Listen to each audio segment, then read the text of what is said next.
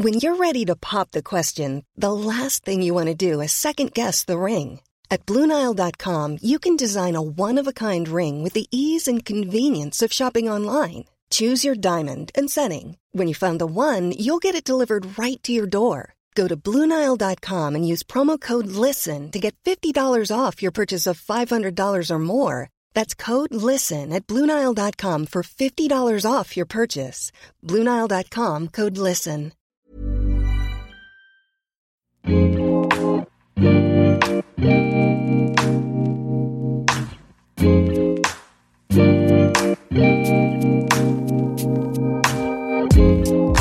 à tous, bienvenue sur le comptoir de la psychologie. Je vous retrouve aujourd'hui pour la suite de l'épisode précédent concernant le symptôme pour parler justement de, la guérison.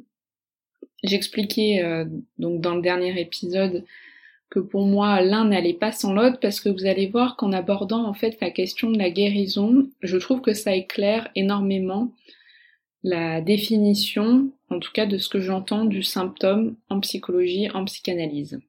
Donc c'est vrai qu'aujourd'hui je trouve qu'on est vraiment dans une société où on est dans euh, l'immédiateté de la guérison. C'est-à-dire qu'il y a même euh, une injonction toujours à aller mieux. Et en plus il faut le faire de façon rapide, efficace euh, et, et aller mieux. Et donc guérir, je trouve que ça pose plusieurs questions. C'est-à-dire déjà, euh, ça veut dire quoi guérir? Est-ce que guérir, ça veut dire euh, revenir à un état antérieur? Pour certains, des fois, l'état antérieur n'est pas forcément euh, ce sur quoi ils ont envie de tendre. Ou alors, est-ce que guérir, ça veut dire avoir un nouveau chemin, un nouvel état. Est-ce que guérir, c'est se sentir normé par rapport aux autres Ou alors normé pour les autres? Donc on guérit pour qui? Pour, pour soi? Pour pourquoi Pour la société?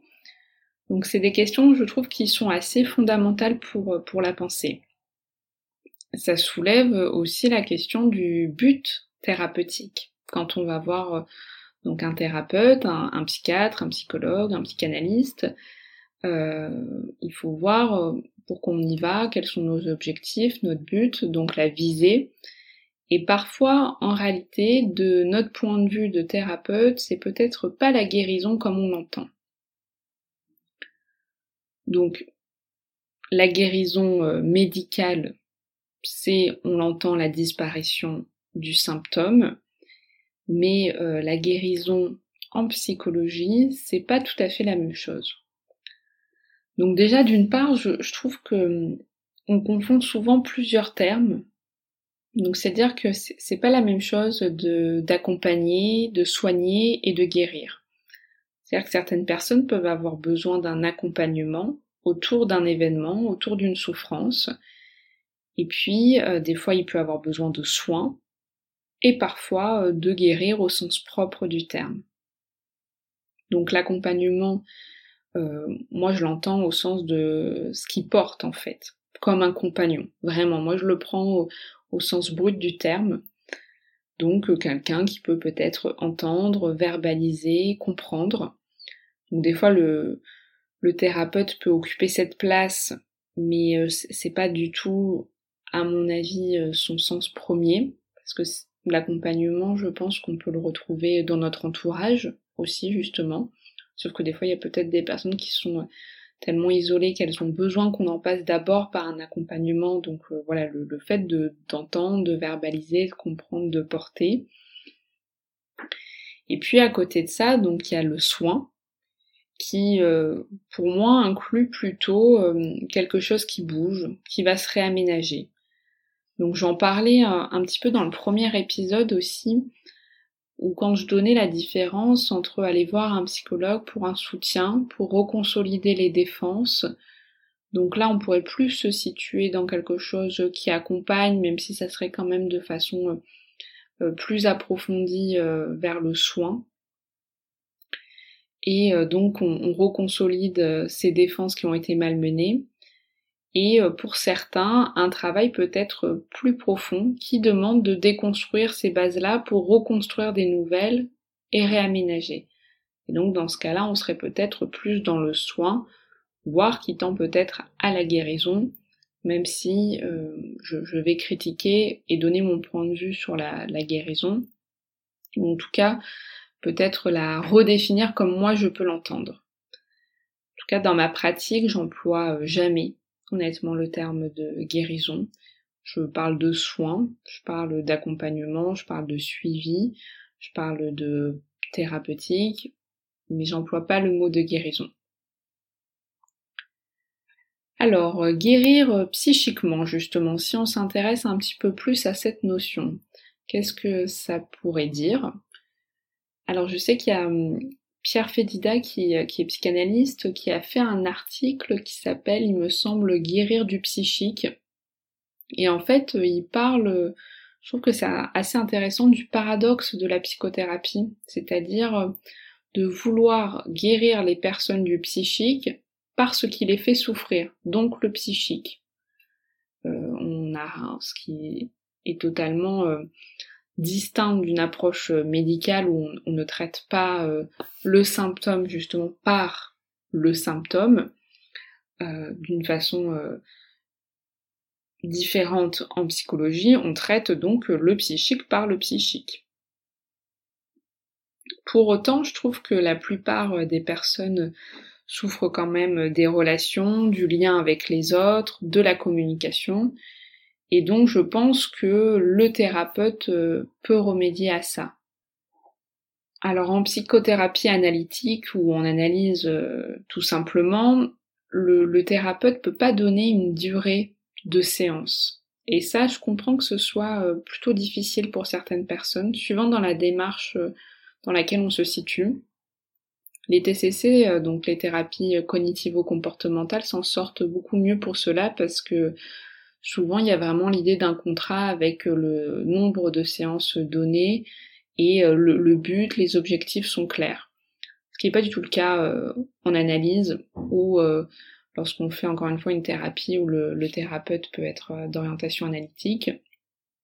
On, ne donne pas euh, de, durée euh, pour dire que euh, à partir de tel moment on pourra assurer entre guillemets encore une fois une forme de guérison.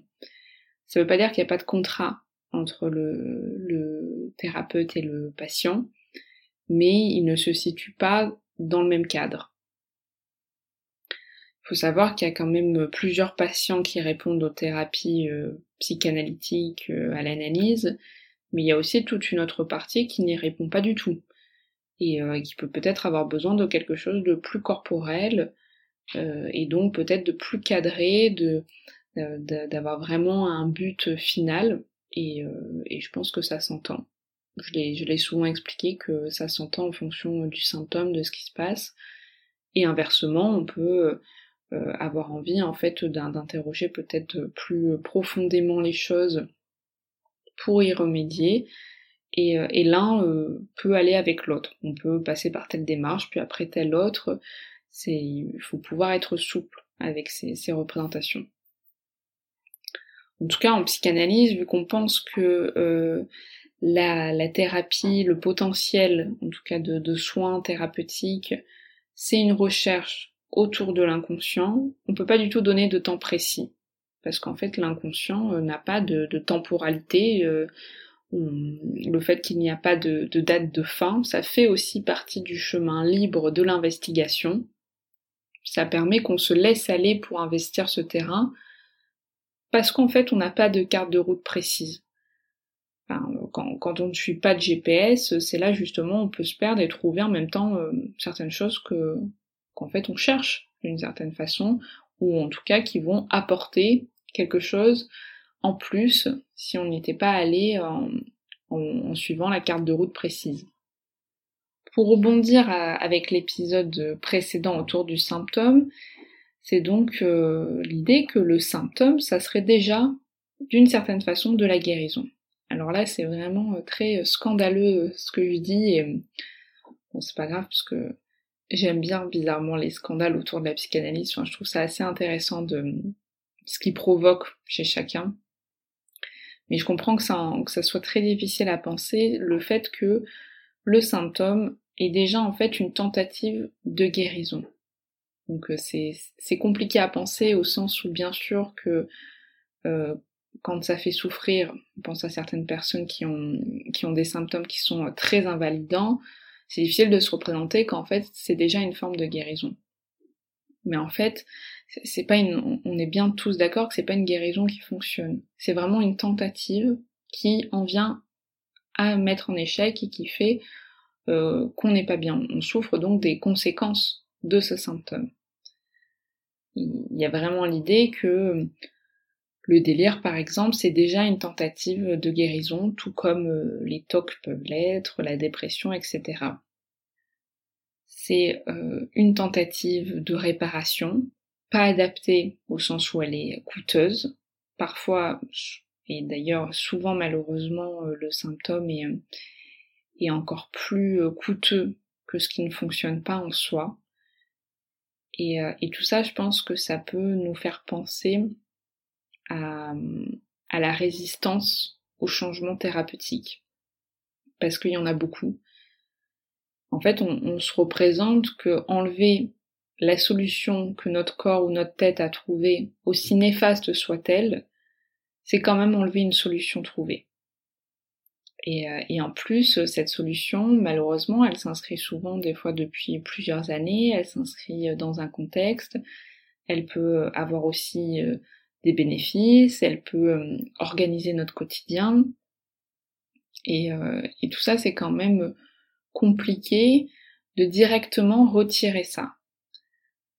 Ce que, ce que je veux montrer, c'est donc que, que la guérison en tant que telle ne peut pas être au centre de tout. Parce que, encore une fois, le fait que ça dysfonctionne, ça fait partie du processus aussi de tentative, de peut-être masquer, mettre sous couverture ce qui, ne fonctionne pas en soi.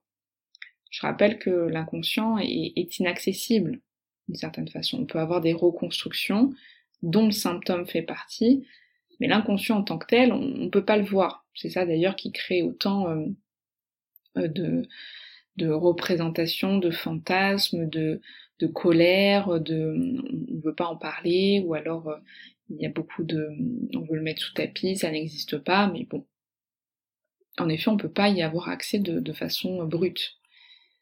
Et, euh, et c'est ce qu'on reproche euh, donc avec la, la guérison en thérapie, notamment toujours dans la dynamique psychanalytique, c'est le fait que la psychanalyse ne met pas au premier plan la disparition des symptômes. Lacan disait que la guérison viendra de surcroît. C'est-à-dire que ce n'est pas euh, l'objectif euh, premier quand on rencontre un thérapeute. Alors donc guérir, ça veut dire quoi du coup? Toujours euh, dans cette dynamique en psychologie? Alors il y a Jacques Hockman qui a écrit avec plusieurs collègues psychanalystes. Euh, je sais pas s'ils sont tous psychanalystes, mais en tout cas, euh, bon, ce qui est sûr, c'est que c'est une pensée euh, psychanalytique. Il a écrit Qu'est-ce qui guérit dans la psychothérapie. Et c'est un, un, livre que je vous conseille, en tout cas si, si la question vous, vous intéresse et que vous avez peut-être envie d'approfondir. Donc il parle du fait que guérir viendrait sous-entendre qu'on voudrait retourner à un état antérieur et donc radier un mal qui vient du dehors. On le retire. Et en fait, il pose une question que je trouve vraiment fondamentale, c'est l'idée de comment en fait on peut penser qu'une expérience de souffrance, d'un point de vue psychologique, puisse être éliminée. C'est-à-dire que d'une certaine façon, ce, n'est pas possible, je pense, à imaginer, par rapport à si on retrouve la comparaison avec un symptôme médical, euh, une, douleur, une brûlure, par exemple, auquel on pense toute la journée, bien sûr qu'on peut penser de la retirer totalement, quitte à ne plus jamais penser à cette brûlure, quitte à oublier qu'un jour on s'est brûlé. Par contre, euh, une souffrance psychologique, penser qu'on puisse la retirer totalement, ne plus jamais penser que ça n'existe plus dans notre système de représentation, je pense, et j'espère que vous serez d'accord avec moi, que c'est assez euh, problématique. Sinon, on serait tous des robots et puis on pourrait euh, faire des on-off de, de, de vécu, d'histoire, de représentation et donc de souffrance qui malheureusement fait partie aussi de la vie. Donc, à mon sens, c'est impossible d'effacer cette souffrance-là. Par contre, on peut l'intégrer dans son histoire. On peut avoir un souvenir beaucoup plus serein et apaisé d'un événement qui a été euh, tragique, par exemple. Et donc, euh, Jacques Hockman évoque la psychothérapie comme euh, effet d'atténuation de la prégnance de la trace mnésique. Donc voilà, il donne les bons mots, mais donc c'est le fait que la psychothérapie, elle vient pouvoir diminuer l'importance et peut-être la surimportance, surinvestissement du souvenir. C'est-à-dire qu'en mettant du lien, une représentation, en pouvant, en ayant la possibilité de raconter donc euh, ses souvenirs, son histoire, petit à petit, on va en venir à, à, à de moins en moins raviver la douleur originelle. C'est ce que j'avais parlé sur euh, l'épisode euh, sur les thérapies. Du sens en tout cas de qu'est-ce qu'on peut euh, souhaiter et penser en thérapie. Et donc c'est ce que Freud avait dit aussi, c'est que la remémoration peut guérir le patient des blessures de sa mémoire. Et, et encore une dernière personne qui, qui est intéressante aussi, c'est François Villas, et il dit que le, le, résultat principal de la psychanalyse, et moi je le mets en tout cas aussi euh, de la psychothérapie avec un psychologue, c'est donc d'apprendre à supporter euh, plus facilement aussi euh, la souffrance. En tout cas que celle-ci n'opère pas notre quotidien, n'opère pas les choix, n'opère pas l'organisation, le rythme de vie, que, ce soit quelque chose qui puisse être de nouveau euh, pensé, vécu, sans que ça vienne faire vivre encore une fois toujours la première douleur.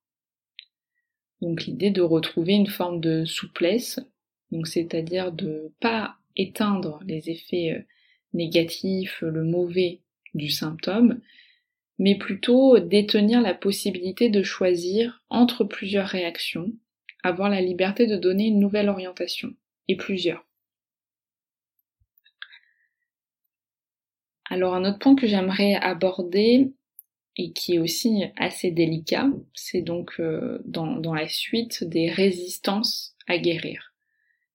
Donc il y avait une phrase qui m'avait euh, marqué de Pontalis, qui, euh, a vraiment une belle écriture, enfin je vous conseille hein, ces, livres où il écrit beaucoup sur, bon, sur, la psychanalyse, mais il a aussi une, partie qui, est aussi très littéraire. Et en tout cas, il disait euh, plutôt euh, rester malade que tomber guéri. Donc c'est assez euh, provocateur comme phrase, hein. plutôt rester malade que tomber guéri. Et en fait, moi en tout cas, je l'interprète avec l'idée du changement qui peut être aussi très anxiogène, c'est-à-dire qu'on préfère souvent aller vers le familier, même s'il est difficile, que prendre le risque d'aller se balader chez l'inconnu.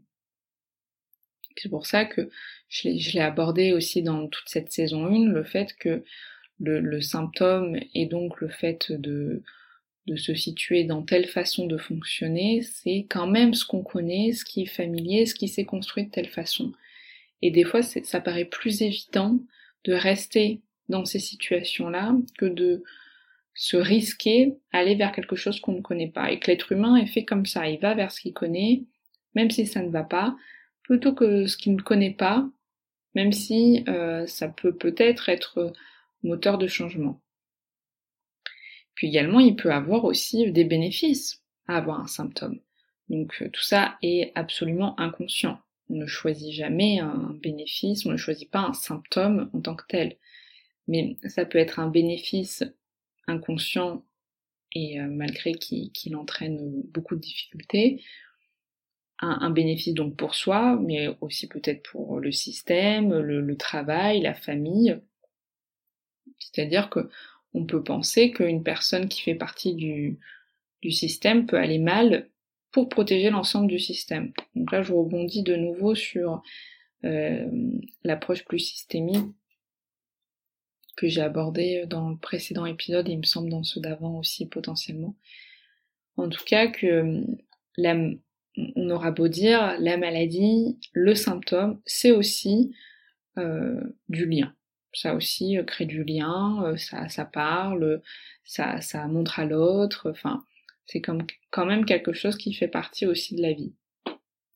Et que un père déprimé, par exemple, ça, peut aussi permettre à des enfants de se réunir, d'être entre eux, de, s'en occuper, peut-être même de se réconcilier parce qu'il faut s'occuper du, du, père malade. Enfin, voilà, c'est un truc euh, qui encore une fois n'est pas une vérité, mais c'est juste pour illustrer de façon caricaturale euh, ce que ça peut être en termes de bénéfices, qui encore une fois est inconscient.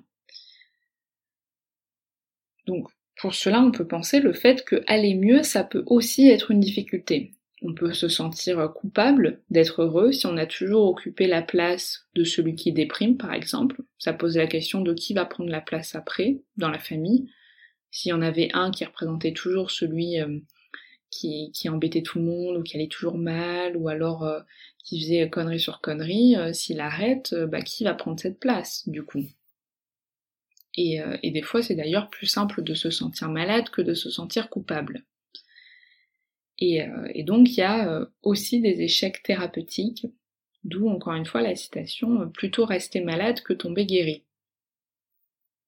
Également, moi je trouve que dans, dans certains cas, il peut aussi avoir quelque chose de positif à l'échec thérapeutique. Donc encore une fois, difficile à se représenter, mais en fait, c'est que pour certaines personnes, arrêter le lien, arrêter la psychothérapie, ne, ne, pas vouloir continuer ou penser que c'était peut-être pas pour les bonnes raisons, dire non, dire stop, c'est aussi sain. C'est-à-dire que si la personne ne l'a jamais fait avant et que d'une certaine façon c'était aussi sa problématique de peut-être avoir du mal à s'opposer, avoir du mal à mettre des limites, bah des fois ça peut euh, se jouer dans la rencontre avec le thérapeute. Et, euh, et aussi, d'une autre façon, le fait de guérir aux yeux de quelqu'un peut selon moi, être aussi une mauvaise euh, fin de thérapie, c'est-à-dire euh, ben, quelqu'un qui faisait trop de bruit, qui peut-être euh, était trop rebelle pour la famille, ou alors faisait, voilà, encore une fois, trop de bruit. Et, et d'un coup, ça s'éteint, bah, ça satisfait tout le monde. la personne est considérée comme guérie, mais pour autant, ça peut être aussi un échec. J'espère que vous comprenez du coup un petit peu ce que je veux dire. C'est pas évident hein, cette question. C'est pour ça que j'essaye au maximum de la décortiquer, mais elle reste euh, complexe. Donc c'est quoi guérir en psychologie? Alors, je trouve que le problème principal que les, cliniciens se heurtent en permanence avec la guérison, c'est qu'en fait on demande d'objectiver la thérapie ou l'analyse et donc de donner les résultats thérapeutiques qui, euh, selon moi, sont vraiment euh, impossibles à donner. Alors on peut penser les effets de la thérapie et on peut se les représenter, mais ça pourra jamais être d'une façon objective, quantifiable, parce qu'encore une fois, ça voudrait dire qu'on se situe face à une norme de la santé mentale, à une norme du bien-être qui pour moi euh, ne va pas du tout euh, de soi. Et heureusement. En tout cas, on peut penser que euh, pour certains, le fait d'avoir été dans des problématiques de lien toujours très difficiles dans leur vie et arriver à être dans quelque chose d'une relation stable qui fonctionne avec un thérapeute sans que celui-ci donne des effets soit de je sais pas de persécution ou d'avoir peur d'être euh, englouti euh, par euh, la relation ou, ou alors totalement dépendant, bah, c'est déjà bien, c'est déjà chouette de, de, façon thérapeutique de déjà être dans une bonne dynamique avec son thérapeute, surtout si on a été dans des problématiques de lien. Également, je trouve que le fait de pouvoir lever le refoulement, donc, c'est-à-dire ce qui, ce qui est sous la couverture, en tout cas ce mécanisme-là, pour aborder la, conflictualité du symptôme en tant que tel, et peut-être espérer ne plus avoir besoin de ce symptôme et de pouvoir exprimer les choses différemment et de pouvoir se sentir bien avec ces représentations, pour moi, ça fait partie des, des façons qui fonctionnent avec la, thérapie. Donc il y a la, possibilité que l'expression passe par la parole et que le corps ne soit plus d'une certaine façon le théâtre des difficultés. Donc là je pense à des symptômes qui prenaient beaucoup de place d'un point de vue corporel, des, douleurs, des voilà, comme, comme vous pouvez l'entendre, et comme je l'ai dit d'un point de vue plus psychosomatique, mais je ferai un épisode là-dessus un de ces jours, on verra. En tout cas, je me, selon mon avis, je me représente plus une bonne fonction thérapeutique, une réussite quand euh, il peut avoir une nouvelle mobilisation, un retour d'une forme de souplesse, ou pour la première fois ne plus se sentir pris par une unique façon de répondre à certaines situations. Donc euh, je, le vois comme euh, une plus grande liberté intérieure. Ça c'est vraiment important, je trouve, le, le, sentiment de liberté intérieure, c'est-à-dire euh, que ça veut, enfin, ça veut pas dire aller, aller mieux ou être bien normé comme euh, moi je l'entends en tant que thérapeute ou comme le parent l'entend, comme le conjoint l'entend ou le travail, j'en sais rien, mais c'est vraiment le sujet. C'est pour ça que on peut pas parler de résultats bruts thérapeutiques parce que seule la personne peut en rendre compte.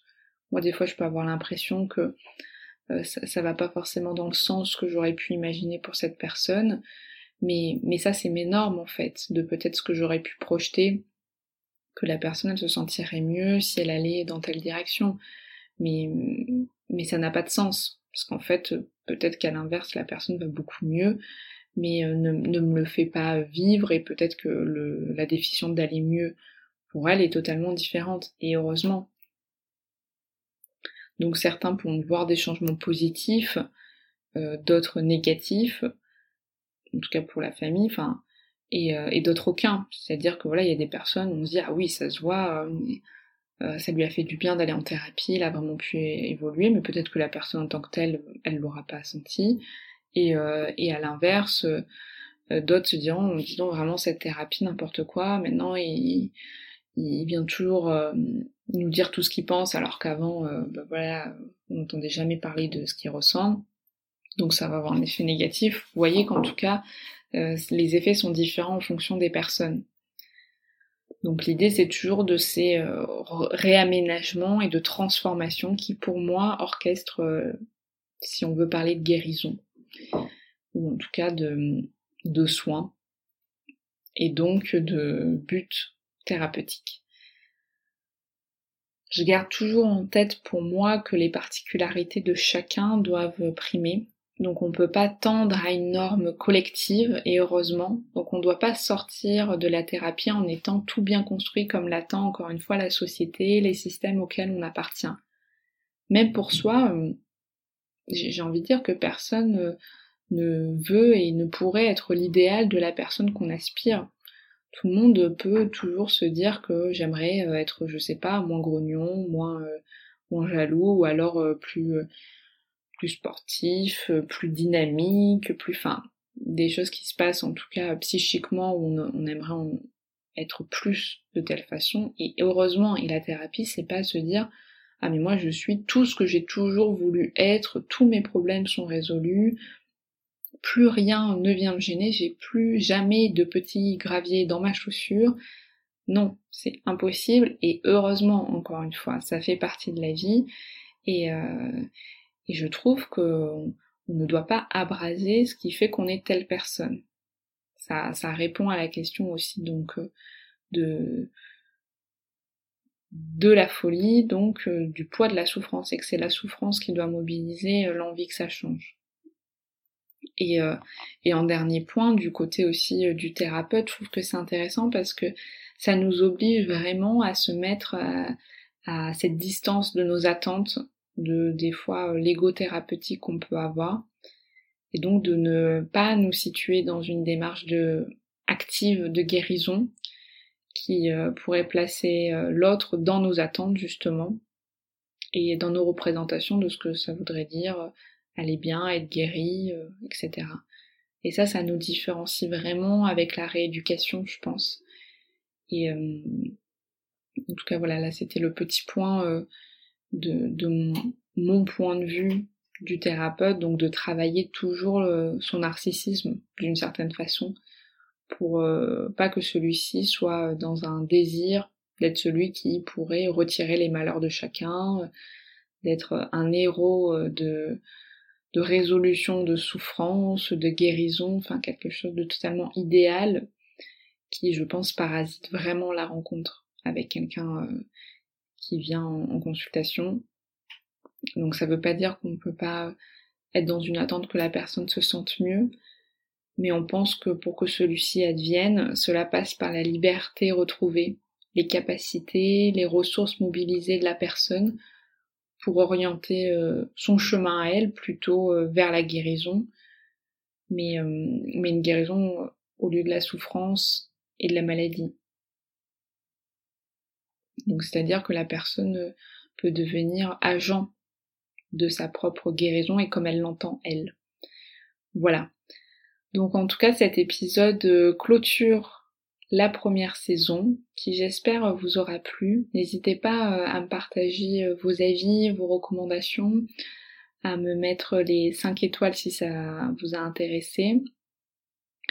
En sachant que je vais donc continuer avec une saison 2 d'ici 15 jours qui euh, abordera donc des nouveaux thèmes.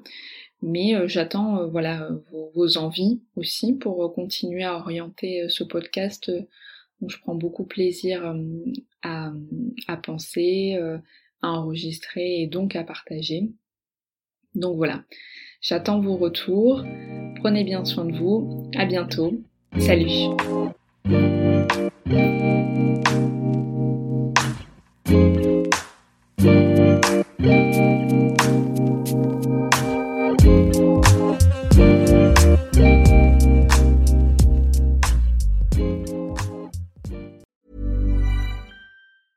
A lot can happen in the next three years. Like a chatbot may be your new best friend. But what won't change? Needing health insurance. United Healthcare Tri Term Medical Plans are available for these changing times.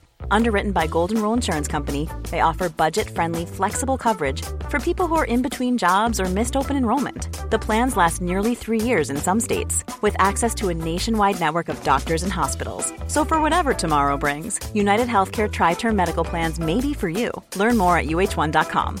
When you make decisions for your company, you look for the no brainers. And if you have a lot of mailing to do, stamps.com is the ultimate no brainer. It streamlines your processes to make your business more efficient, which makes you less busy. Mail checks, invoices, legal documents, and everything you need to keep your business running with stamps.com.